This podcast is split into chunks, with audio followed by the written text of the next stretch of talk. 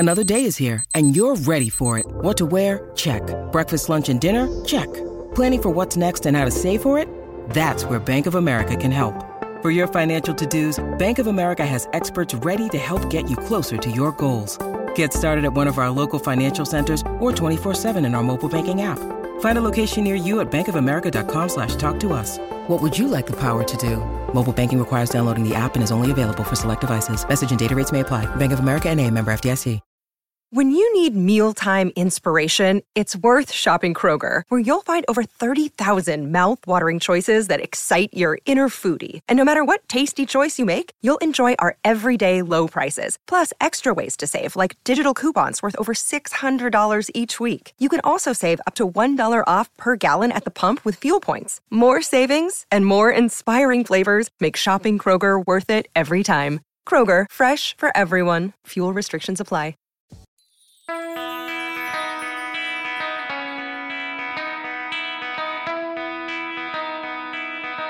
Hey, Chicago, what do you say? This is the C H G O Cubs podcast presented by PointsBet. Use the promo code C H G O when you sign up to get two risk-free bets up to two thousand dollars. I'm Luke Stuckmeyer, and we got a full panel today. Cody Delmendo down there typing away on the old Twitter. He's got his new C H G O sticker if you're watching on YouTube.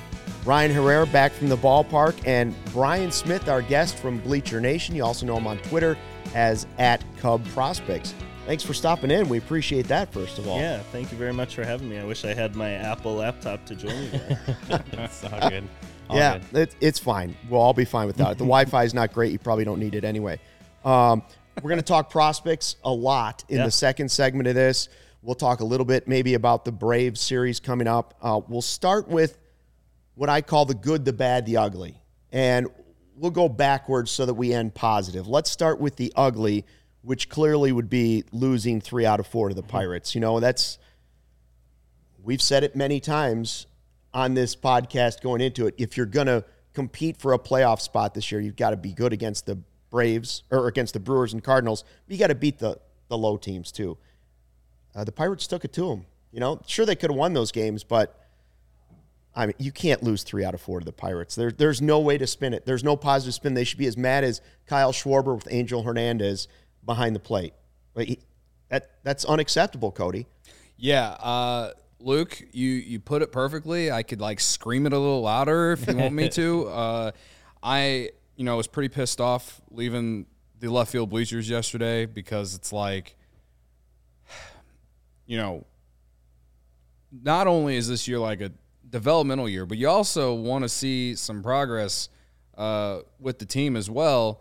And, you know, I just did not understand why we didn't have Nico Hoerner or, or Alfonso Rivas in the starting lineup yesterday. Yep. I, I straight up didn't understand it, and I'm not someone who is in the replies on Twitter yelling about David Ross's lineups every day, but that one was like, what are we doing? Because Rivas and Hoerner had a great Saturday, and Hoerner was having a great week, and you had an off day today, which is why we're here, why Brian is here, and we're going to talk prospects today. Like, you had an off day today anyway. Why Why not one more day with them? I understand Hoerner has injury history, and you want to get Frank back in there too, but, like, you got to find a spot for those two guys after the day they had on Saturday. And that's, like, my biggest gripe about the entire weekend because, yeah, you lost the first two, but at least after – winning twenty-one to zero, you could go into this off day feeling a little bit better if you win yesterday, go into a, a series with the Braves who honestly aren't playing that great right now. Like, now it's like you just lost three or four to the Pirates. to the Pirates. Right. Who are technically not even trying to win this year. Yeah. Like, it's so it it makes my blood bubble because I understand, again, I understand it's a developmental year and we're trying to figure out who we got for the next great Cubs team, but man, do I want to be led into July with some hope. I want some hope in July, Luke. I mean, if you can beat a team by twenty-one runs in a game and you can win the run differential in a series like that, you know, you're clearly as good, if not better, than that team, and that's a team they should be winning three games at, especially with the schedule coming up. I mm-hmm. mean, there's there's no easy games the next two and a half weeks now, so... That's, yeah, that's an even better that's, point. That's, is like that's the, the bad part. You've up. got the yeah. Braves, the White Sox, the Brewers, and the Dodgers for your next yep. four series. you have to take advantage of playing the Pirates at home. Yep. Oh, it's going to be tough for sure. Um, Brian, I mean, you were there yesterday. You said, just what did you see out of that Sunday game, that Sunday matinee? That I mean, you could tell why why did the Cubs lose that game? Yeah, I mean, Justin Steele, you know, was just okay as a starter. I think another day where he sort of struggled with his fastball commands, yeah. struggled to get his fastball by people. Uh, so that's something that's that's going to have to improve if he's going to stay in the rotation.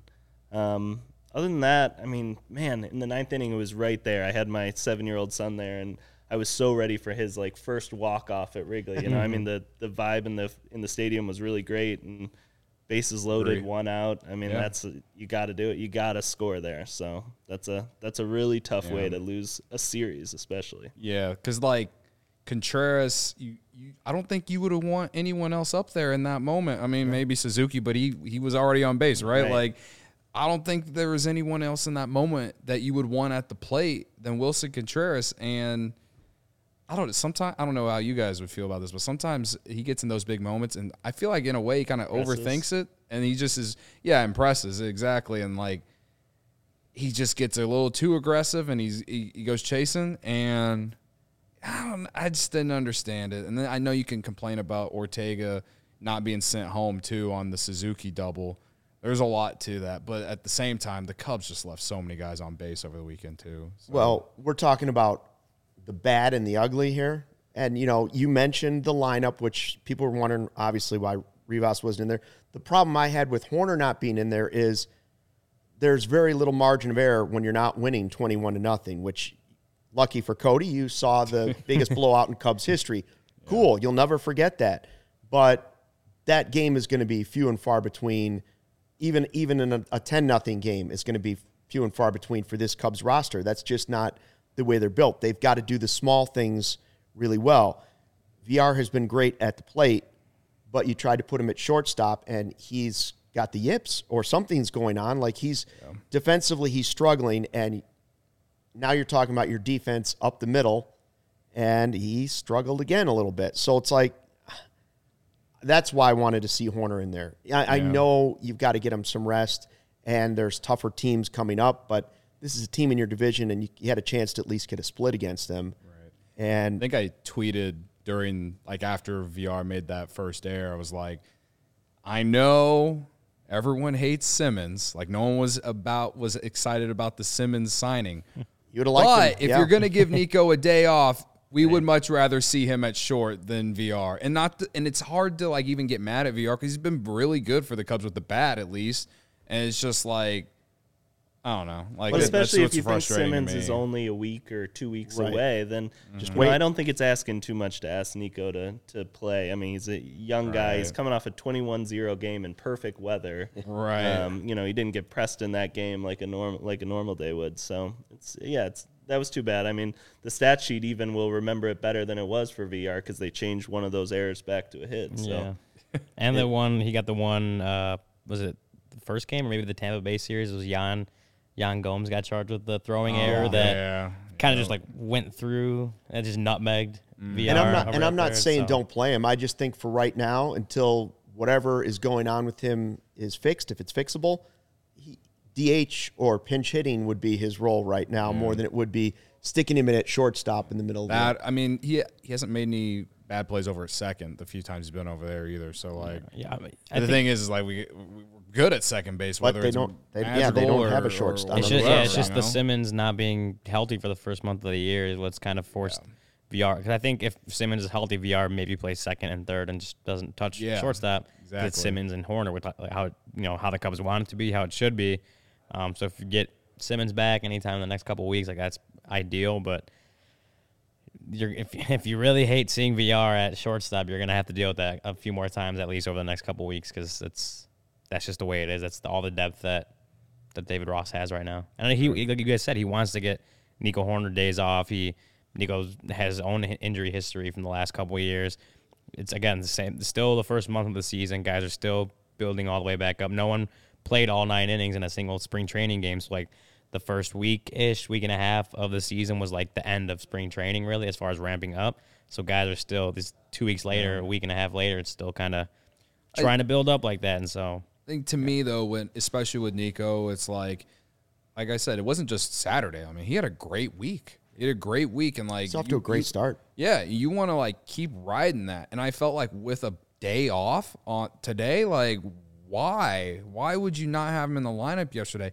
And again, like you have a chance to split the series with the team that you should have won three of the four. And it, like, that's what's frustrating to me. It's like, what, like, what are we thinking? Like, like I was told we're supposed to be competitive in twenty twenty-two, man. Like, losing three of four to the Pirates does not bode well for for that. You know what I mean? Yeah, I mean, it uh, not only should have won or could have won, they have to win. Yeah. You know, three out of four at least from the Pirates. Uh, one more bad and ugly before we get to the good, and that had to be facing batting against their bullpen. Yeah. I had no idea that the Pirates' bullpen was going to be that successful. Maybe they really are that good. But the Cubs made them look like Cy Young a little bit out there. Like, they couldn't get a hit against the Pirates' bullpen, except for Saturday, of course. Yeah, and they and they did in the late innings, too. Ian Happ had that homer, which was good. They, they all, like, what was it, the seventh inning? They had a couple guys on and failed yeah. to score. Like, that that one hurts more than not not scoring in the ninth, because if they had scored before the Happ homer, then it's at sure. least tied. You know yeah, what I mean? Yeah. Like, to me, they just left a lot of guys on base over the weekend. And, like, the first two weeks of the season, we were all talking about how the Cubs are getting guys on base and they're finding a way to manufacture runs. Uh, and, like, I just feel like not even just the Pirates series, but even against the Rays, they left a ton of people on and just failed to, like, even just manufacture a run and, like, on a consistent basis. Yeah, I mean, you mentioned the bullpen. I mean, I guess – you got to give props to Bednar for challenging Contreras and, and Schwindel with, like, just straight heaters, That's pretty much. Like, yeah. he said, hey, I'm giving you ninety-six, ninety-seven, you hit it, and they didn't hit it. Like, I was you give props to him, but then you got guys like Will Crowe, who used to be a starter and didn't succeed there, but now he's coming out and shutting down the Cubs when he comes in. Um, Chris Stratton, same thing. I don't think they scored off him this whole uh, weekend, so it's, like, very surprising that because, like, um, all the runs pretty much except for Saturday came in the first couple innings, I want to say, except the Happ homer, but – Um, that's where all like, and then they started out strong the Thursday, Friday, Saturday, or uh, Sunday started out strong. And you're like, oh, this is going to be a good offensive day for them. And then the Cubs don't do anything like after that. And that's where you're like, is the Pirates, like you said, is the Pirates bullpen actually that good? Like these guys have succeeded against, you know, they were striking out guys when we're talking about the Cubs being a very contact oriented team. And like yeah. Contreras and Schwindel are two, supposed to be two of those guys. David Bednar comes out and just blows fastballs by him. Like it was, it was surprising to see. Was um, he dropping F-bombs at the end of the game? Oh, yeah. yeah. yeah. Yep. Saw the, that video. In the handshake line. I like yeah. it. Let's let's bring the let's bring the rivalry back, although if you're I guess if you have a rivalry with the Pirates, that means you're in a different yeah. spot as an organization. Yeah. Um, you mentioned Will Crowe. Mm-hmm. And that's a guy, as we go to the good for the Cubs, I look at Keegan Thompson, and we talked about this on, on a other podcast, but I know Corey and Brendan talked about it last night when they recapped the whole series, and the question was brought up, should Steele and Keegan now flip roles? Let me, this is my answer.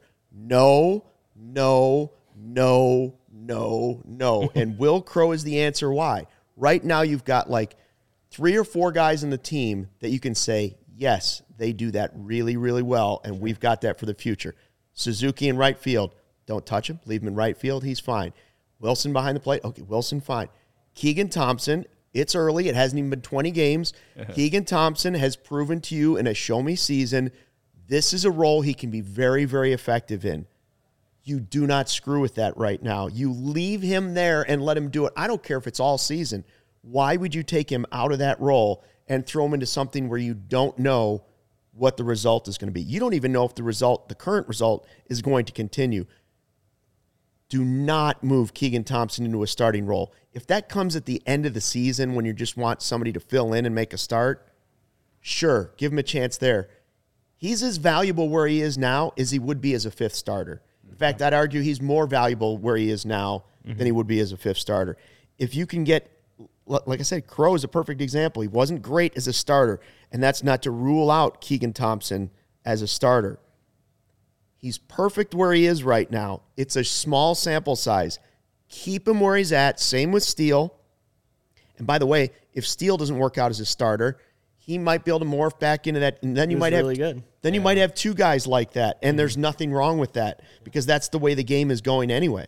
Yeah. So that might it's a good. I just don't, I don't want to see the chat starting to fill up with, should we move him into a start? Should he get the next start?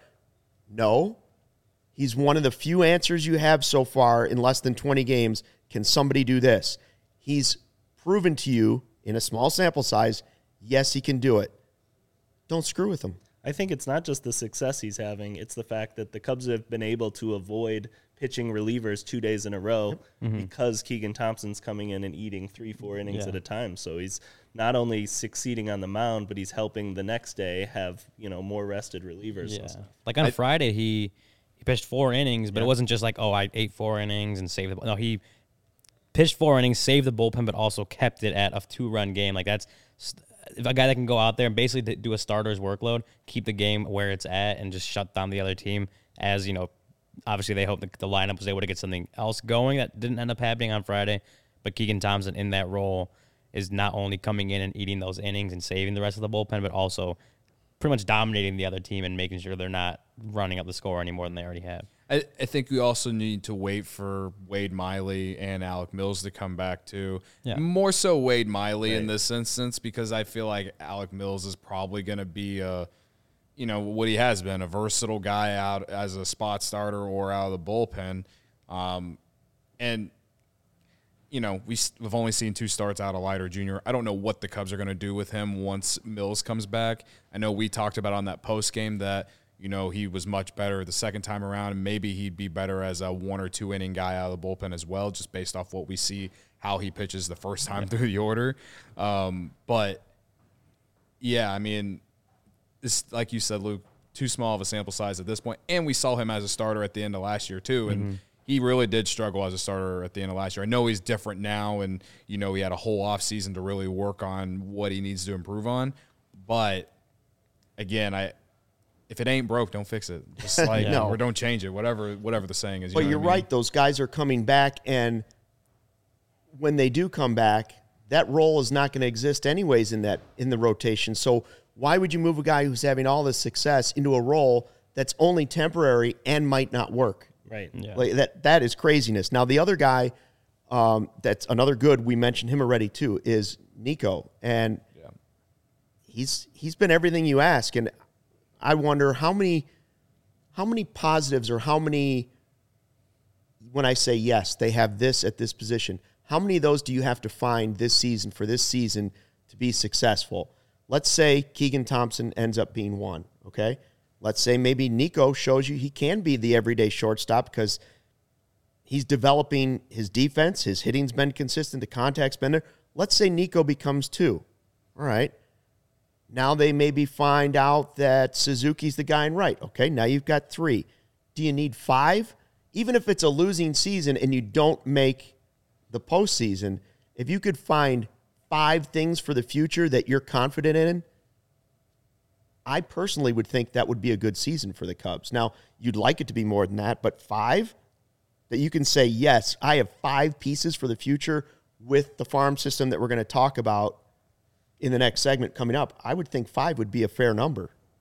I think the more losing that takes place, if the if the season does go that direction, the more that you have to transition to just answering questions. You know, you mentioned Alfonso Rivas. Like, he's an example of if this team – I mean, you could even argue if this team starts winning, he should probably play more. But yeah. there's there's all sorts of guys that I think as the direction of the season changes, you can change their roles, you can play with things, and you can really experiment with – with who is one of those five, one of those six, one of those eight guys. And um, that's what I'd like to see them start doing. And Michael Hermosillo, you know, before this roster crunch at the end of April, I'd really like to see him just get, you know, two, three, four starts in a row just to say, okay, is he worth keeping around when the roster cuts down to twenty-six in a week here? And so I'd like to see a little more question answering mm-hmm. while they're playing. Yeah, yeah, I'm with you.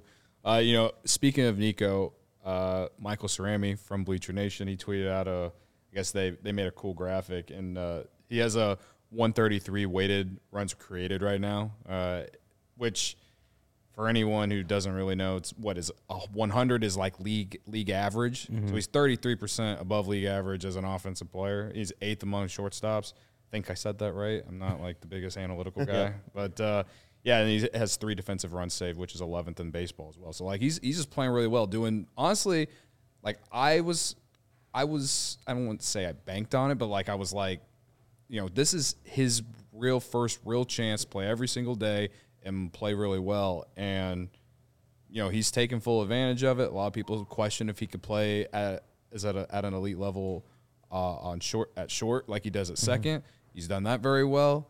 And, uh, you know, I that's I think it, it's a to me, at this point, it is a question that is at least partly answered. I mean, we still got yeah. a long way to go. Can he do it for a whole season? Can he stay healthy? Uh, he's on the off to a great start. Yeah, and it was it was really funny. Just no, not funny, but like it's just like all off season. I guess that's kind of funny. All off season, it was like we need to get Carlos Correa. We need like, that's what Cubs fans yeah. are talking about. We need to get Cubs, Carlos Correa. We need to get Trevor Story.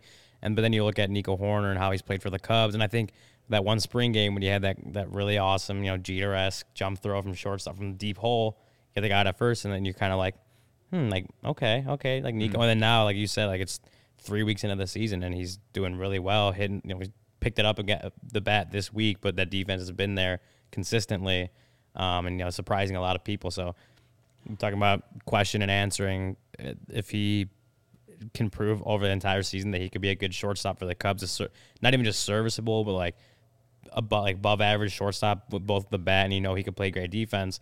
You might, you know, Cubs might not need to worry about getting a a, a shortstop again this offseason. Like that, a lot of that money, that three hundred and fifty million dollars that could go to Carlos Correa, could end up getting yeah. spread around the rest of the diamond. I so. think uh, Brendan said it on the on yesterday's podcast that he's not a free agent until twenty twenty six. Right. So that like, mm-hmm. if you know, if he plays like this or close to this for a whole season, I don't know if he's gonna have a one thirty three W R C plus yeah. for a full season, but if he, you know, plays like this. And kind of just proves like, yeah, I'd belong here in this spot or on this e- on this infield. Then yeah, it kind of does kind of change your outlook with who the Cubs should, you know, look into on the free agent market and stuff like that. And Nico, I mean, you know, talking about when he was in the minor leagues, he did not play very much. I mean, if you look at his entire career since Stanford, minor leagues and in the majors, it's not even probably two full seasons worth of work. So. He's still adjusting. He's yeah, this season, he's one of the best hitters in baseball against sliders so far, which was something he wasn't good at in the past. And so we're still seeing him grow, and I still think there's another level that he could reach, uh, probably becoming a guy that could hit ten, fifteen home runs as he as he makes some adjustments. So I think the best is yet to come. Well, yeah, well, he, he was drafted in twenty eighteen and then got thrown on the fire in twenty nineteen. Right, he yeah. didn't even have a full season of minor league ball in him, and uh, he hasn't gone back down. Like, he's just been right. there. As, as the prospect guy that you are, obviously, like Ryan said, he got called up in an emergency situation because right. Javi got hurt in twenty nineteen. Where did you – before that happened, where did you think he was going to make his debut – like late season. Yeah, I mean, I probably would have thought, you know, that was pre-pandemic, so I would have thought twenty twenty would be a full year. I probably would have thought the end of a twenty twenty season, so okay. a whole another year in the minors. I mean, even in twenty nineteen, he was injured during the minor league season and mm-hmm. missed some time then. So, yeah, I mean, he just he did not get much development time, and he really is still learning and adjusting. He's played ninety-eight games at the minor league level, and I think a little chunk of those are like rehab assignment games last year. Yeah. Um, he's had three hundred sixty-four total minor league at-bats, and I'm not even a full season's worth of Yeah, of so games. About like, eight hundred total, so a season and a half. Yeah, like he's, he's he's still getting there, and I think, yeah, again, if he can prove himself as that shortstop, like he proved that the defense is legit, which you know he's a Gold Glove caliber second baseman. So if he can prove that he can transfer that over to the six hole, and then he succeeds with the bat, not, you know, not going to be their Cubs two or three hitter, like, you know, above average all-star hitter, but you can certainly have uh, uh, a good year at the plate. You know, get close to three hundred hitting. You know, be a, a guy that you can consistently consistently puts good at bats together. Again, that, that shortstop job could just be his for the taking if he if he could do that this year. It's good to have Rachel back on the chat. She says Nico's so good right now, making contact with ninety-four point eight percent of the pitches in the strike zone, eighth best in baseball. The guy is class. We just want him to stay healthy. Um, you know, one other guy, I, I was mentioning five things or whatever. Ian Happ so far has been showing that he could be the guy still, you know, and that yeah. this is sort of a prove-it year for him too. So there's five might even be cutting it a little bit short. Maybe you find out, like you said, Brian, maybe it's six, seven, eight. But I mean, Ian Happ's, like, breakout is kind of not helping Clint Frazier's uh, consistent at-bats. Yeah, it's but like that's, a, okay. that's yeah. okay, Cody. It's about finding out, like, if one guy's doing it, he gets the chance. Right. That's why yeah. when you get the chance, you've got to have that. Exactly. You got to be ready to go. Like my, that's kind of like my point is like, in a way it sucks, but we would not be as happy if Ian Happ was off to a, another slow start like last year. So, well, this is also his last arbitration year too. Like, isn't he a free agent at the end of this year? They really need to figure out what they got with it, with Ian Happ. I, I know he's he might have another year of arbitration left, but like this still off that the time. Top that he, of my head, I don't know. It's I time. One, to find I out. think one more. He might have another year, but yeah. it's just still like the time where you need to find out if Ian Happ's the guy, because yeah. then they probably you know they had the talk last year at the end of the season. Like, is, are they going to even tender him a contract for this year? Yeah. And they obviously did, and he's succeeding. But if he didn't, and he you, know, you go through that whole process again this this this offseason, if he does that, I have the arbitration again next year. I'm, off the top of my head, I'm blanking. But yeah, so this is a, this is the year that you need to find out if Ian Happ is going to be your is the, the Ian Happ that the Cubs really want him to be. And it's uh, his first time playing left field for a long stretch, yeah, so you're right. answering that question of whether he's a left fielder or not.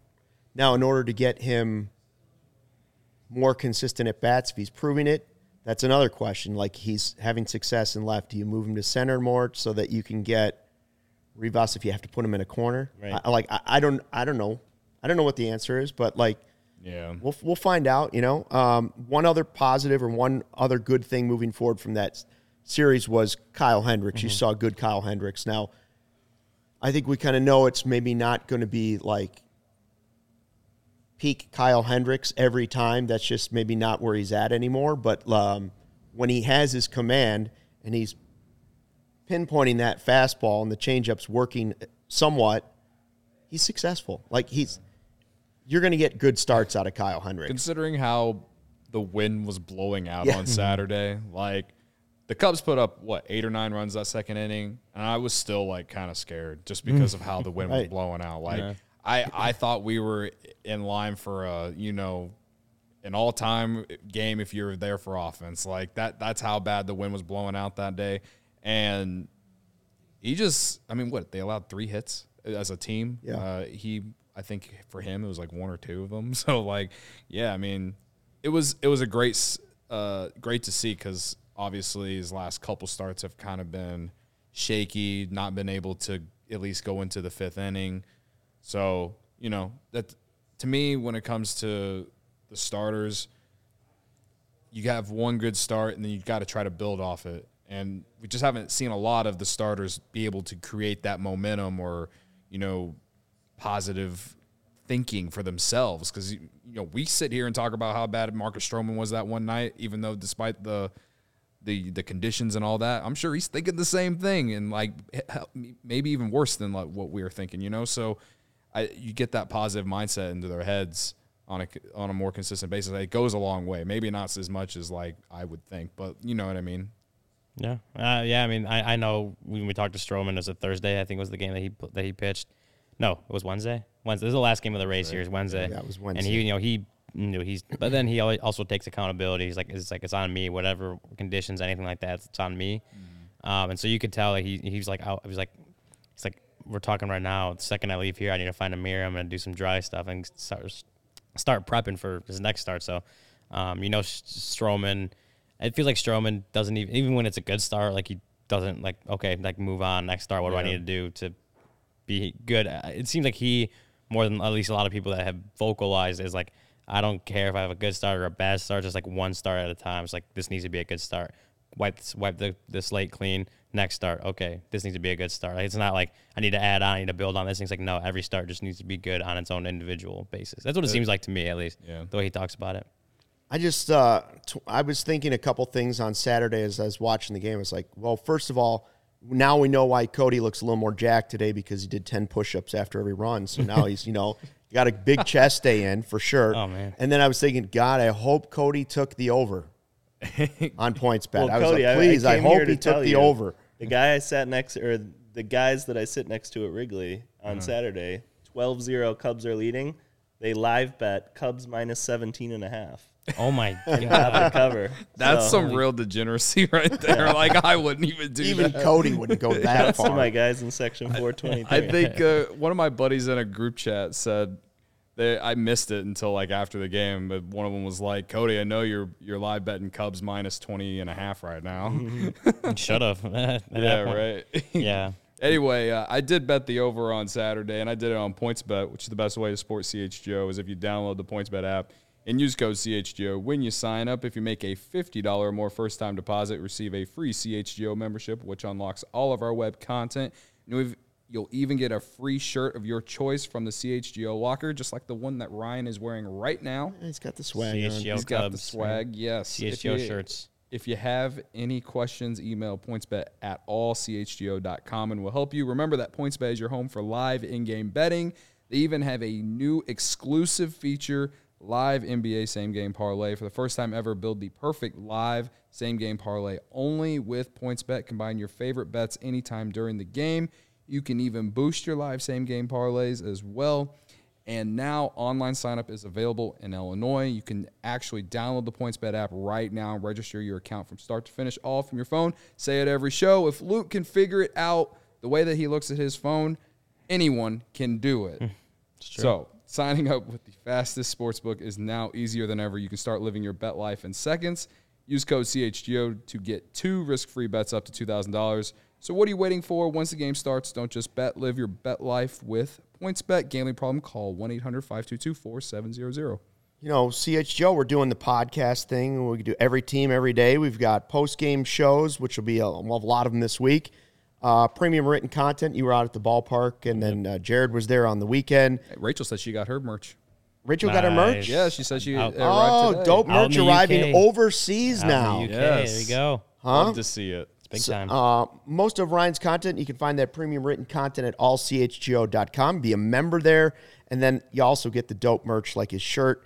You know, Ryan also, I feel like we don't, we're not selling the sick drip yet, but if we could match the drip with the merch, we'd have something going. You get a free shirt and the members only Discord, which we're still working on the velvet robes, but that's just wait. That's going to hit overseas too. Don't worry, Rachel. We got robes on the way. Um, and we have at Cub Prospects with us, so we are going to talk prospects a little bit today. And we want to do this a lot throughout the season because we've said, listen, the Major League roster is one developmental stage. The next stage is all over the farm system. And so, Brian, we've we've dipped into the mailbag. We like to do this on Mondays. Nice. Um, C H Cubby is asking, how close is Caleb Kilian to being ready for the bigs? Yeah, I mean, I think if you look at the results right now, you would think he is ready for the bigs. His E R A is under two in triple A. Although when you watch the starts, I would say he's not quite there yet. He's he's just still missing a little bit, not quite as sharp as he was at his best last year. The curveball that the Cubs have helped him with, it does look a lot better, but we're still not quite seeing him hit all the spots that he that I think he does when he's at his best. So I would say, you know, it could be something like four, eight weeks, especially if you need a start and, you know, a doubleheader or something comes up. Give him a try, and and then uh, I think he should be ready to go after that. Well, see, that's so. why I say Keegan Thompson doesn't have to be your next. That's a guy I want to see come in and pitch yeah. for a game and see what happens and mm-hmm. and where that goes. As Every time we bring him. up Kilian, I always mention the Arizona Fall League start where he yep. threw six perfect innings. I mean, the guy was uh, electric in that start, and, you know, I was hopeful that they would put him in triple A to start the year.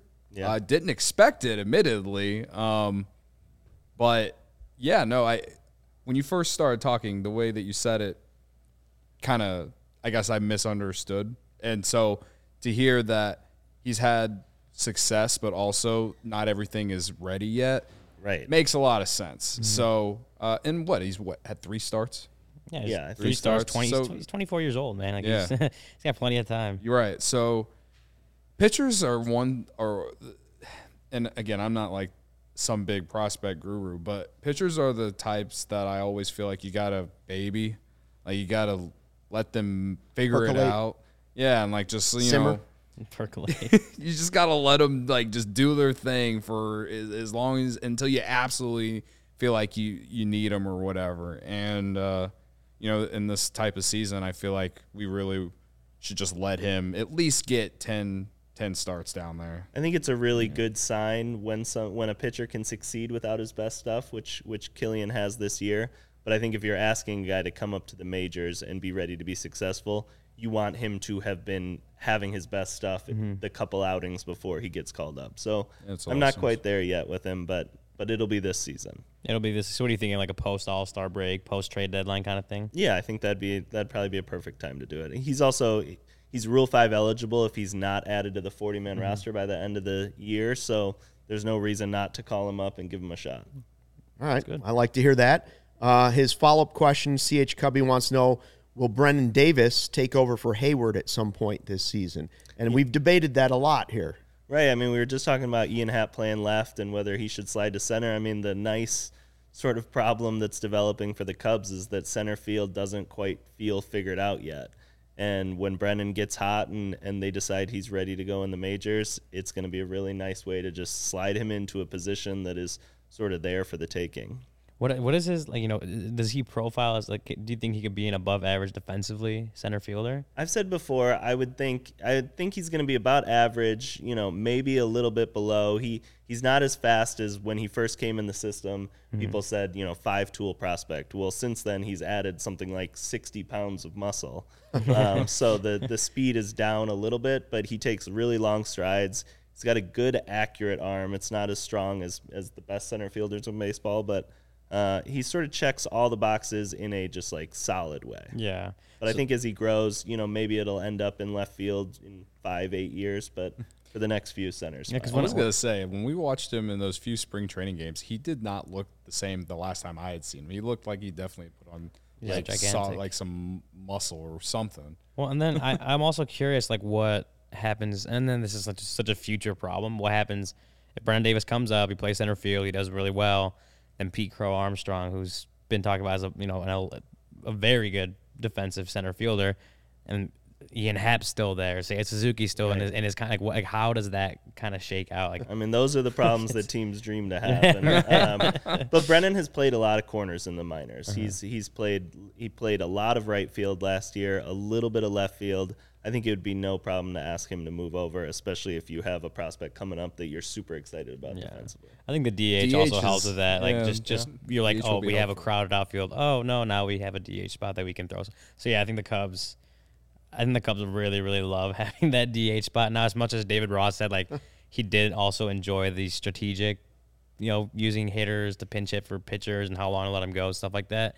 Um, the D H, as far as, like, when some of these guys are coming up, for the Cubs that they're really high on and, and profiles can be really good big leaguers. When you start getting that, like, roster crunch, that D H obviously is yeah. just very helpful in that situation. For sure. But, guys, there's no room if Frazier and Rivas are playing well too, so let's keep that in mind. Uh, all right, let's go to Rachel. She's got a question. She says she wants to know Iowa, Tennessee, South Bend, Myrtle Beach, which is going to be the most exciting this year? Do you? I, I think the I think the best team right now is actually Tennessee, and I think Tennessee will eventually also get the best arms from South Bend. South Bend has a great rotation, but when those guys go up to Tennessee, that team is going to be even better. I, I talked to the catcher Bryce Windham for Tennessee the other day, and I just said, I feel like you have a major leaguer, you know, I, at every position almost. And he was, and I said, how's the energy in the room? And he said, it's a great clubhouse.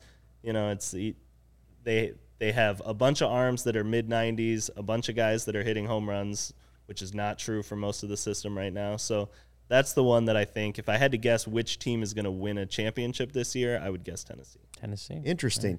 Right. Um, so if you want to see somebody that. that's playing in South Bend that's playing well, you better get there quickly yeah, is get what there you're quick. saying. Especially, yeah, I mean, D J Hers, Uh, the starting pitching prospect, he's a guy that, you know, if you want to see him and you're and you live around Chicago, find a time to get to South Bend because it might only be, I don't know, four, six weeks. Oh, wow. You, wow. Just, you just wrote something about him, and I know you were talking yeah. about that maybe he didn't, if I remember correctly, it was that he didn't have his best stuff, but he still dominated. Dominated. And so that's an interesting thing that, you know, is does that start to show you that that level isn't good enough? Because you get to the point where if a guy's doing that and he's not giving you his best stuff, that's not helping his advancement at all. You know, if he's if he's right. dominating but he's not showing you his best pitches, then it's time to move on because you've got to you're going to need your best stuff when you get to the major leagues. Mm-hmm. You're not going to be able to get away with sort of good stuff that night, right? Well, the thing I look for, especially with pitching prospects, is what happens with fastballs in fastball counts. And D J in high A right now, he'll be down two oh in a count, groove a fastball, you know, sort of middle-ish, and it's getting a swing and miss because he's he's got a lot of funk to him. He he kind of releases it from this, like, low, far, far side uh, arm angle. And so if you can throw fastballs by guys when they're expecting fastballs, you're in the wrong spot. I pull a David Bednar. um, I, I kind of want to ask, add on to this one. It's just the narrative forever, as long as I've, you know, been watching baseball, is that the Cubs can't develop homegrown pitching. Right. And now you're seeing it with Justin Steele, Keegan Thompson, Ethan Roberts, who had a couple really good outings, um, F. Ross. And then right now South Bend has a bunch of good prospects. Caleb Kilian's up in Triple A. But just what have you seen over, I don't even know, the last decade, last few years that has kind of like, because that narrative start, I mean, it hasn't flipped yet, but it's starting to be like, okay, like the Cubs have some good arms. Like they have, are developing some really good arms, and once they get to the majors, can they succeed? But it's like, well, how, like that's that's that's the start of like that narrative kind of flipping on itself, right? I think the I think the biggest way to see it is if I looked at the Cubs farm system five years ago and I was looking for guys that threw ninety-seven miles an hour, I might have been able to find one or two. Now, if if you look for ninety-seven miles per hour on minor league Cubs broadcasts, there are probably fifteen oh, wow. guys that can get there. Um, so the Cubs really did change what they were looking for in acquiring young players, mm-hmm. and and then Craig Breslow's team's done a really good job starting to to get those guys over the hump. And right now, I mean, so far this season, the pitching has been way above the hitting on the Cubs farm system side.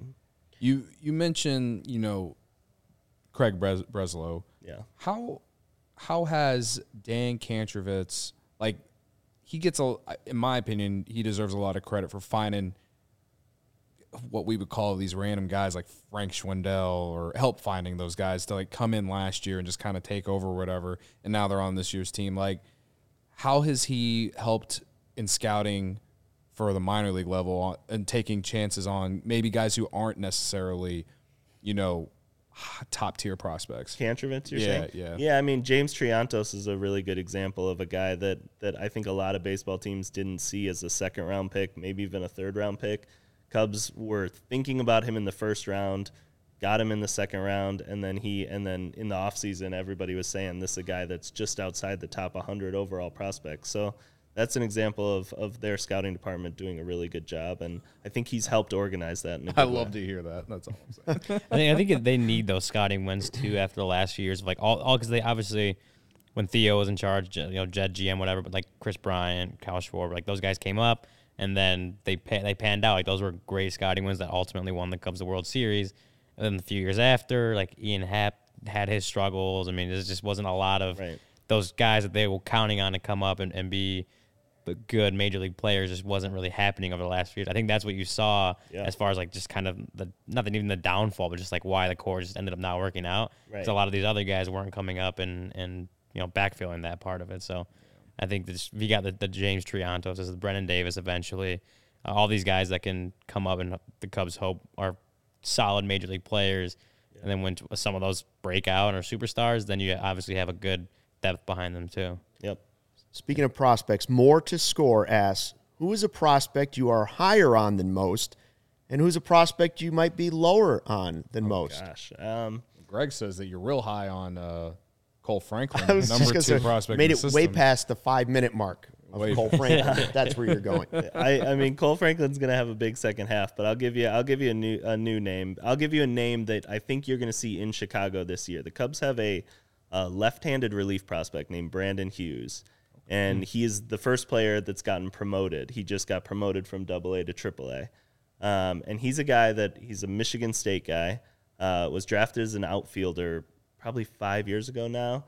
After a couple of years, changed to a, to a pitcher, and he's had a ton of success. He was a guy that was right on the uh, border of getting added to the forty-man roster last year. So far this year, I think it's six and a third innings, one hit, ten strikeouts. Uh, and he's got one of the best sliders in the system, and it's a position where the Cubs could use a lefty reliever. I mean, they just added Sean Newcomb because I think they're not quite sold that they have that part of their team figured out. So I think he's a guy that's going to come up and, and have some success, and people are going to – that's going to be like, okay, we are developing arms.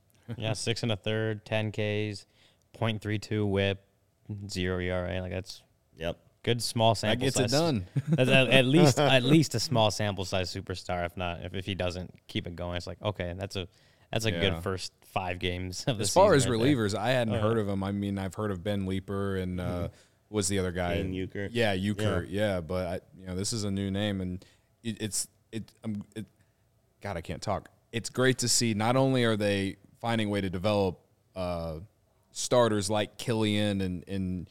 and other guys like hers, uh, but to see them finding relievers as well, especially with how bullpens are becoming so more, uh, imp- so much more important over the last few years. And, you know, we talk about all the time. We love, I love being able, being able to see the Cubs put together a bullpen in the most random way possible. When they start developing arms on the farm mm-hmm. at a consistent basis, right? That just makes you think of like the wildest things that this team could be at in two, three, four years. Yeah, I mean, you know, you think about Scott Efros as a guy who was sort of middling in Double A a couple of years ago. The Cubs came to him, said, "We think you could be a side armer."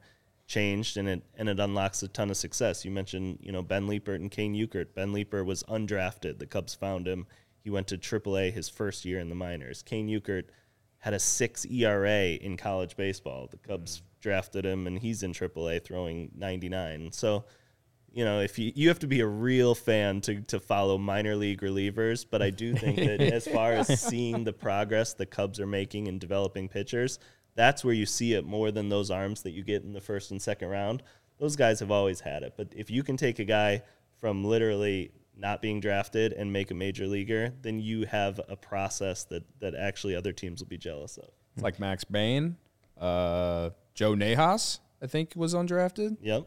Um, I just know them pretty well, so that's why I mentioned them, and I'm big fans of them. So, but Brian, you mentioned like relievers down in the farm system. What what made you want to turn this into one of your focuses? You know, prospects. What, what do you enjoy about that process? Yeah, I've I've been writing about it for a long time. Um, I would say that the thing that got me into it was I saw Albert Pujols when he was in Low A. Um, and I was, and he, he was somebody that he wasn't a top ten prospect if you look back then, um, and he hit the game-winning double at the game I was at, and I and I remember like keeping his name sort of, and the next year he was Rookie of the Year, and I thought, oh, how cool that you can you know go to the minor leagues and see what's coming to a certain extent, and mm-hmm. so that's what got me into it, and um, I wrote about it on sort of the national level for a while, and then and then stopped writing for a while, came back to just write about the Cubs and uh, just sort of embrace the fandom of it. How like tough is that? Because I know like the the the way the minor leagues, the more stats is becoming available every year, but it's also like there's definitely not at the level of what M L B does as far as like Statcast right. and and and game day and all this stuff. That like how hard is it to like keep track and like really focus? Because even in like there's not always minor league game feeds that you can watch and stuff. Right. Like, how tough does that make it? Well, it's better than it used to be because yeah. there are the Cubs, each of their affiliates do have feeds, which not every team can say. But I think it's really important that you that you do have to like watch the games, because I think even now more than ever with the changes they've made to the minor leagues, if you're just sort of scouting the stat line, you're going to miss a lot of stuff. So, you know, we, we do have to set aside some time to actually sort of watch the games. And you know, I'm like on my phone in the morning just fast forwarding fifteen seconds at a time to see individual pitches and mm-hmm. stuff like that. But yeah, it's fun. There you go. That's pretty wild that you yeah. saw Albert Pujols before, and yeah. now now you've watched his entire career play out. And as right. much as like I can't stand the Cardinals, I mean, he's one guy that I definitely respect from that franchise yep. over the last twenty years. Uh, The one guy I can say that may like I don't it's not Albert Pujols level, but I did see Jazz Chisholm play at Kane County a few years ago, awesome. and uh, yeah, now he's like in the M L B. He's one of the more he's becoming a very popular player. Miguel so. Cabrera played at Kane County, County, right? Yes, he did. Correct? Yeah, yeah so he did. Kevin, Kevin, first three thousand hitter as a shortstop. Day. Oh man, wow! wow. Kane wow. County used to have some some names on that. Uh, Schwarber played there for like a week or something like that. Uh, yeah. Yeah. There was names on Kane County used to have those names, man. Like they do again. They're just not Cubs yet. Yeah. Just have to wait and see. Uh, hey, if you enjoy C H G O, one way to continue to grow is to download the PointsBet app. Use the code C H G O. When you sign up, not only are you going to get two risk-free bets up to two thousand bucks, but if you make a fifty dollars or more first-time deposit, you get a free C H G O membership, which unlocks all of our web content. You'll even get a free shirt of your choice from the C H G O locker. And if you have any questions, just email pointsbet at all c h g o dot com, and we'll help you out. And in case you missed it, online sign-up available now in Illinois. You can actually download the PointsBet app, register your account, start to finish, all from your phone. Takes less than five minutes. Took me about three, so should take most people about one. Uh, you sign up with the fastest sportsbook, and it's easier than ever, and you can start living your bet life in just seconds. So what are you waiting for? Once the game starts, don't just bet. Live your bet life with PointsBet. Gambling problem, call one eight hundred five two two four seven zero zero. Um, let's see. Nice, Thank you, you very much. Thank you. Anybody, anybody in the chat with any new questions coming in here? I did see one. Uh, oh, Greg said, is it a scientific fact that relievers perform better when they have glasses? See, you know, Ethan yeah, Roberts and Mike Riley Martin. The Cubs are have been acquiring a lot of red-headed hitting prospects, so maybe yeah. it's red-headed hitting prospects and uh, relievers with glasses. That's what that's their new uh, money. The ball, relievers who wear the glasses, ball. they do like they do come off intimidating, like no yeah. doubt. That's the that's what uh, advanced analytics tells you these days. Did you uh, have you seen any of the game with pitch clocks? I know Rachel asked that yeah. uh, in the thing too, and said if you've caught any of those games, have you liked the look of the pitch clock at the minor league level? And are pitchers adjusting to that? It it would blow your guys' mind how different it feels when you're watching a game with these pitch clocks. I mean, they're really enforcing them. I've seen more than a few automated or automatic strikeouts so far.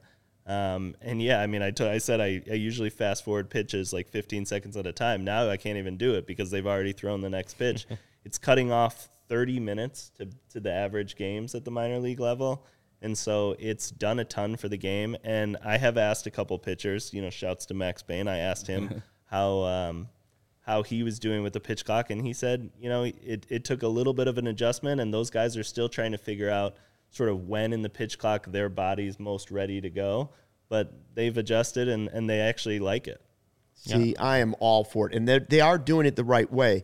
Start at the minor league level. Those guys will come up having done it. So they're not right. like just caught off guard when they get to the major leagues and doing it. I, you've got to speed up the game somehow, and that is one way of doing it. I still also think not only the pitch clock, keep the batters going. Like I don't, I didn't need wristbands adjusted fifteen times. You should be able to step out of the box several times, but not every pitch. I don't you're, need you stepping out. You're actually out. Seeing hitters called for automatic strikes in the minors more than you're seeing pitchers right. called for automatic balls. So the hitters are having the, I think, the tougher time with yeah. it, because if you step out of the box, I think it's more than once you get uh you get called for it. So oh, really? That's wow. been interesting. See, I'm for that too. Yeah, because it's, it's what fourteen seconds with yep. right bases empty, and then eighteen with runners on base. Like that's, I was like, it feels like short time. But like, how much shorter is that actually? Is that the, actually than like the average in the past? Like.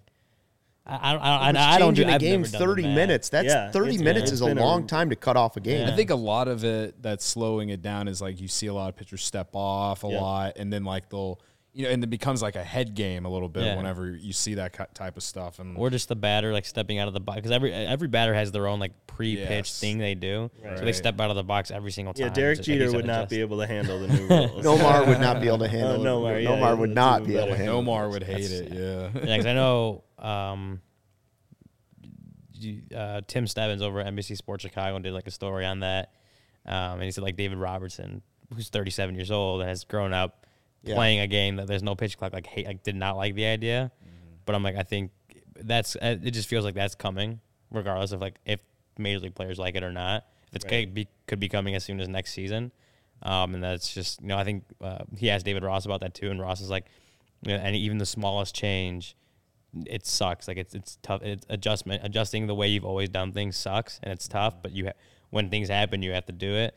Um, like just even he mentioned because he's a catcher. He mentioned when they uh, the blocking home plate rules, all that stuff got changed. After I think it was after Buster, po- Buster Posey got hurt. Yeah, and he's like, and that like he's like you never would have thought that that stuff like that would change, and then when it does, you have to adjust. Um, and so just pitchers in the majors. Pro- I mean, I they, there might be a, a good chunk of them that don't like it and don't want that, right. but that's gonna come, and so you just gotta change. Deal with, deal with it if they you need, want the sport to thrive. Yeah. Right. I think the what M L B needs to do if they decide they're gonna do it, and it sounds like they probably will because of how it's really you know been a success at the minor league level. they got to announce this like early, like off season. That way it gives pitchers time to start practicing like with it or right. something like that. You know right. what I mean? Like in, in their bullpens that they do before spring training and stuff like that. So um, I'm sure M L B will find a way to fuck that up. But, you know, that's just that's just my two cents. um, Rachel asked in the chat, what's what is your E T A on P C A? Yeah, Pete Crowe Armstrong's probably the most exciting current story in the farm system. Uh, he's, you know, it, for the those unfamiliar, that's who they got for Javi Baez mm-hmm. at the trade deadline last year.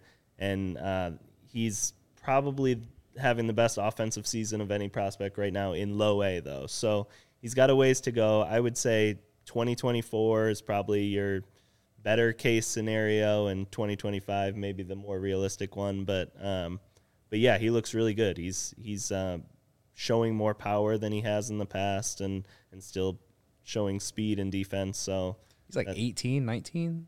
nineteen or twenty. nineteen or yeah. twenty, okay. And he still profiles as an elite defender too. Like that's Yeah, making yeah. a ton of contact, playing good defense. It's it's been a it's been a really good season for him. Ben Wilkinson says he agrees with Rachel too. P C A looks legit. Yeah. Legit. Okay. All right, I can deal with that. Um I Any other prospects you want to point out to us that we haven't thought of? I mean, there's a lot of guys, right? Like this is right. this is what makes the, the future Max Bain exciting. Getting the call to Double A. That right. way, I find time to go see him out in South Bend. Yeah, well, we want to see him in South Bend. We got Max's first start was yesterday. He'd been he'd been piggybacking as a reliever, and yesterday he got his first start. So uh, he looked really good for the, those first three innings. Uh, Allowed a homer in the fourth, but you can tell he's really close. His slider is much better than it was last year. Uh, had a strikeout that was one, two, three slider for the second straight game, uh, which I love to see. Max is Max is doing good. I think second half he'll be in Tennessee, but I think I think we got a little time. I think in May we should uh, organize a trip out there.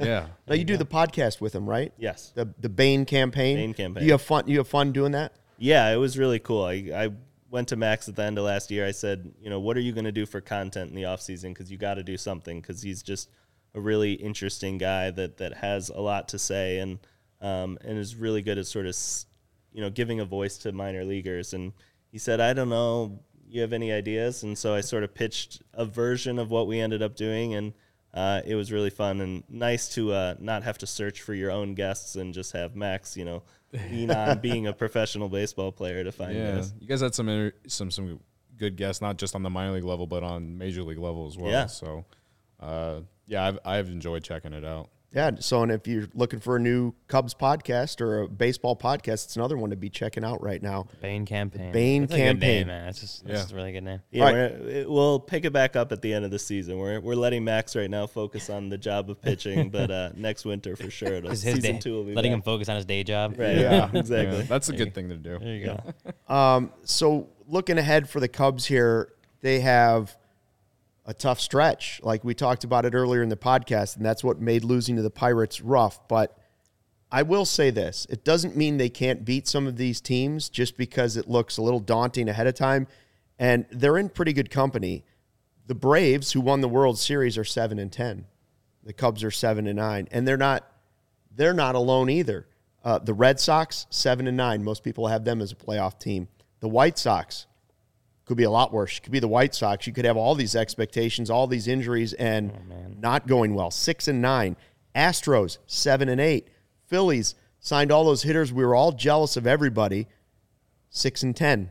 So some teams that we thought had huge off seasons and certainly have bright futures this season.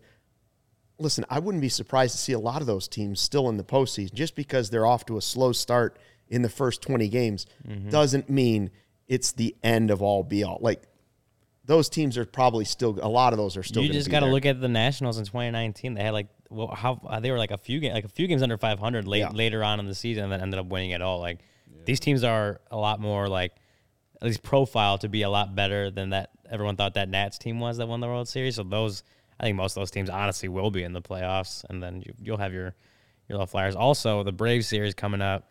The Cubs are very lucky that this is not the week that. Uh, Ronald Acuna returns because he's supposed to, I think, like projected or like expected first week of May. So it's like they barely avoid Ronald Acuna, who I remember I, I we were talking about like who might be good, and I mentioned Acuna, and some one of you two were like, oh, he's He's supposed to be out like half the year. For like, like M V P? Yeah, when we're talking yeah, about M V Ps. M V P, preseason. And, like, and I said Acuna, and then I think, and maybe you said, like, isn't he supposed to be out until like July? I'm like, I think he might be back by like beginning of May. And then that just happened to like pan out. Like it killed that rehab. Mm-hmm. And but the Cubs do get to avoid Ronald Acuna's bat for the for their series in Atlanta. The best. Yeah. yeah. What do you want to see out of that Brave series? I want to see Stroman. I want to see Stroman pitch well. I think yeah, if you yeah. find one thing in that Brave series, that's what you're looking for yeah, is a good start right. out of Stroman. I want to see that. I want to see, you know, kind of like what Brian said earlier. You know, we want to start seeing more questions answered, right? Like get Rivas and uh, you know and Nico back in the lineup, or in, at the very least get Nico back in the lineup. Uh, but you know, I understand trying to find the right matchups and stuff. Yeah. I, think I just I just think when you have a good game, like why would you put that person on the bench the next day? Like when when baseball is such like a routine like type game, and like you're fe- when you're feeling good, you're like you don't want to be put on the bench the next day. Like well, that just kind of ruins any kind of momentum you really kind of yeah, have. It really is just all because of I mean that's not been a normal offseason. Like if they had a normal season to build up and all this different stuff, you're probably talking about a different story. Like first after the first week, you're not you're seeing a lot more consistent lineups. But right now, it's just not only is David Ross trying to figure out what he's got with a lot of different guys, but he's also trying to make sure guys are getting into because we're not even a month, and like you said, not even twenty games into the season yet. You got to make sure these guys are healthy for the long haul. It's yeah. a marathon. So I I, I mean I, I understand like the frustration of why is why is Patrick Wisdom sitting the day after he home he you know hits a home run, like it's that kind of stuff. But it's also like. You also see what where David Ross is coming from, where he's like, we can't worry about if you're if you're really that worried about the Pirates series in April when they still have another like twelve, thirteen yeah. games against them going forward. Like, what, you want to make sure those guys now are healthy for when those games come ahead. So, um, I I, I get I get zone, Ryan. Yeah, I get both of the I get both sides of the argument. Spin you, it, spin it. Just you want to see these guys healthy, or you want to see these guys play, but you also want to see them healthy when. Yeah. Games, especially if the Cubs want to be competitive when games second half of the season actually matter. You want Nico Hoerner to not be on the sixty-day I L, right? Yeah. So, yeah, yeah, um, so. yeah that, that's just where I see I see the frustration, but I also see where when David Ross tells you, like, hey, I, I need to get these guys days off. Like, I can't have Nico Hoerner playing seven games in a row, and right now Jonathan V R is our only shortstop depth. That's why he's like, – that that kind of stuff, like, I totally get it because you can see even on the pitching side, you saw the pitchers aren't built up. Like, Kyle Hendricks was the first one. Between his opening day start and his start on Saturday, no one else had managed to go past five innings. His five and a third on opening day and his seven on uh, on Saturday was like those are the only two more than five, more five and a third or more. So you see on the pitching side, and then I think maybe the offensive side you don't see it as much because it's, but like it's it's there too. These guys are still building up to playing a hundred and plus games, nine innings a game. So. We're all, that's that's what you see from it. Sorry, we no, it's all right. We're we're almost out of time, but I do. Ben Wilkinson has been asking about Porter Hodge throughout yes. the chat here. He a quick scouting report on Porter Hodge, and then we'll wrap it up. I know. Shouts to Ben. This is a deep pull. Porter Hodge uh, was drafted a couple years ago out of a Utah high school. Uh, Cubs kept him sort of on the backfields, building him up. Uh, he's had a really successful start to the year in Myrtle Beach. Uh, he's got a good slider, fastball, sort of low nineties. Uh, if it if it continues along this track, then he's going to have to move up to South Bend, and he's definitely somebody I'm looking at, at as an early breakout guy, but uh, we haven't gotten a ton of great feeds from Myrtle Beach yet, so I haven't gotten to watch to see what's new. But, but last year I was really impressed with his slider. Ben, there you go. The Porter Hodge scouting report. That's diving real yeah. deep. Porter, uh, diving I'm sitting deep. Here like, who is Porter Hodge, dude? uh, this has been fun. Will you come back yeah. and do it again with us? Absolutely. Sounds good. Right. We didn't ruin it. Let's go, guys. Yeah. Big time. Th- thanks to our guest, Brian Smith of Bleacher Nation. He's also at Cub Prospects on Twitter. Make sure you follow him. Thank you for dropping in to check out the C H G O Cubs podcast presented by PointsBet. Make sure you rate and review the podcast, please. Cubs and defending World Series champion Braves coming up on Tuesday, and hopefully uh, some flying W's this week. Can only hope. We'll see. Can only hope. It's going to be a tough week, but we'll see. All right, we'll see you later, and thanks again to Brian.